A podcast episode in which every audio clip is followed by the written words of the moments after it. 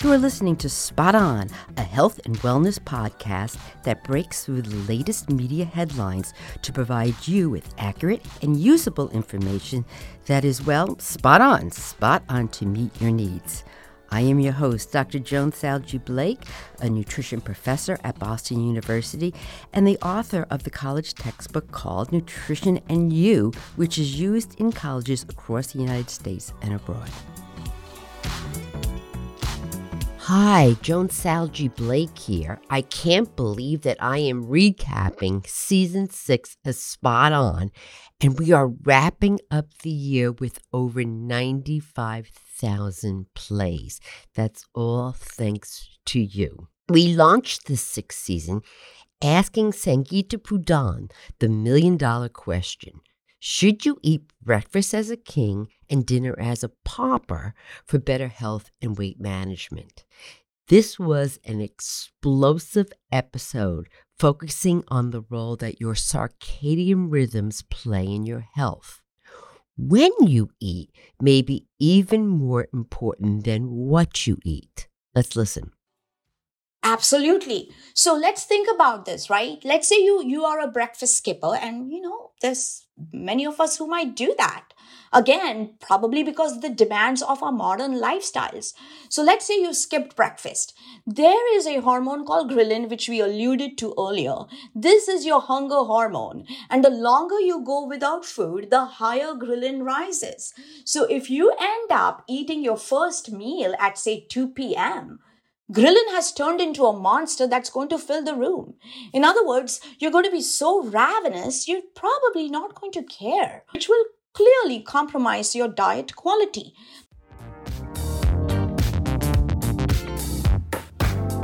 Did we drink our way through the pandemic? For some, the answer is yes. Alcohol consumption increased by about 15% during the pandemic, with the highest increase experienced by women. Dr. David Jernigan weighs in on this important issue in this episode. What I fear is going to happen is that we will have the usual amnesia that we have about alcohol problems. Alcohol kind of pokes its head up when a celebrity has a major problem, or there's, you know, a tragedy involving a local young person. And then it disappears back into the wallpaper and there's huge pressure all the time from the people who sell alcohol to weaken the way that it's regulated. This has happened during the pandemic. We're very concerned that those weakenings will continue and we'll see that rising trend of alcohol problems and consumption that was occurring before the pandemic uh, continue at perhaps an even greater pace afterwards.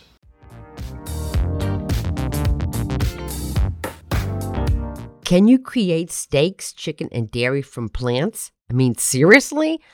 I spoke with Sharon Murray from the Good Food Institute and asked her to look into her crystal ball and tell us what the future of foods holds for us. This is absolutely fascinating. The plant based 2.0 movement is exploring thousands of other plant species all of these plants have some amount of protein in them and have some other interesting characteristics. So, some examples if you look at Beyond Meat, they use pea protein as a protein base. Hmm. Uh, we've all hopefully seen some of these Oatly commercials. They're using oats in their oat milk. And then I just mentioned Eat Just's eggs use of mung beans. So, these are some promising additional crops we're also seeing new ones like sunflower and duckweed, chickpea, uh, as well as algae and other aquatic plants. So the sky's the limit. There are so many plants on this planet that contain protein and that can be turned into some delicious uh, meat, egg, and dairy products.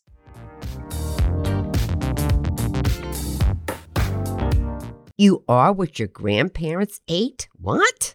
Your genes alone do not determine who you become. While the genetic information you inherited from your parents and grandparents is permanent, we now know your genes are constantly engaging in a dynamic interaction with their environment. Many different factors, including nutrition, influence how your genes are expressed. This is especially important when a couple is conceiving a baby.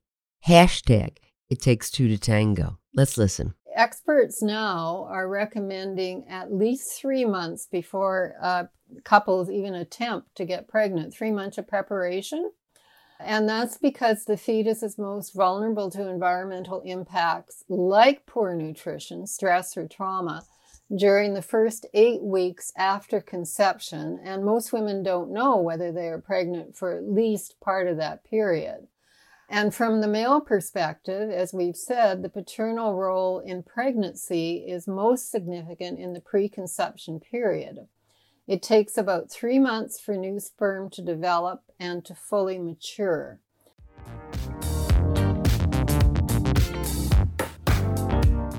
What's the latest buzz about caffeine?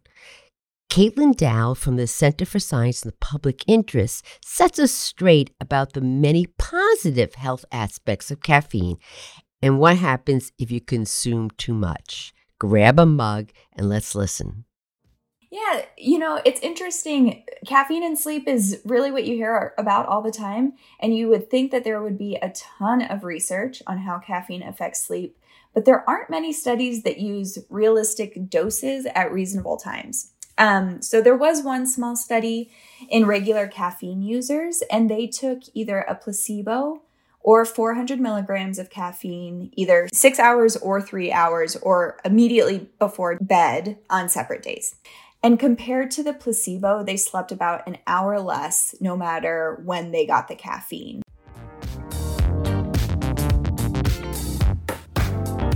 What is intuitive eating?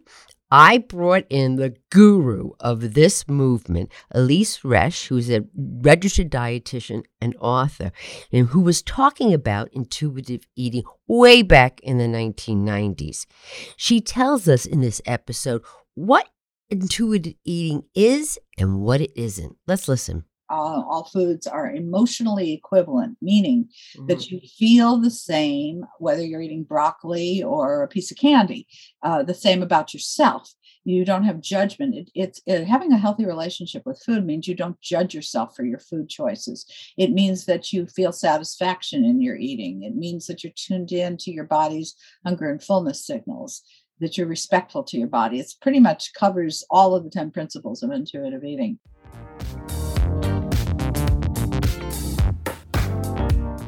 Should you be eating fermented foods? Dr. Christopher Gardner from Stanford University explains how fermented foods such as kimchi, kombucha, and kefir make your gut bacteria very happy babies. If we haven't eaten a lot of fiber and the microbiome guts are getting hungry, they actually tend to eat that mucus lining, which has a lot of carbohydrate in it.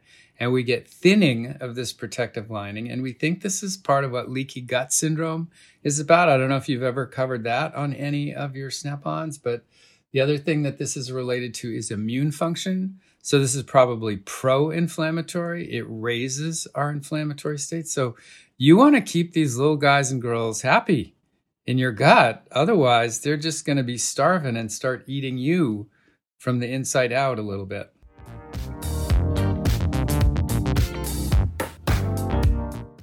I want to thank you so much for listening to season six of Spot On.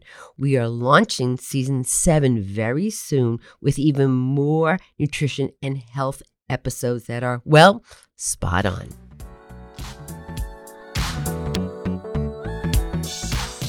Spot On is supported by the Boston University Sargent College's Master of Science degree in Nutrition program. Log on to bu.edu to learn more about this fabulous nutrition graduate program. Thank you for listening to Spot On. If you enjoyed this episode, don't forget to subscribe on Apple Podcasts, Spotify, or wherever you get your podcasts. This way, you'll get every new episode every week.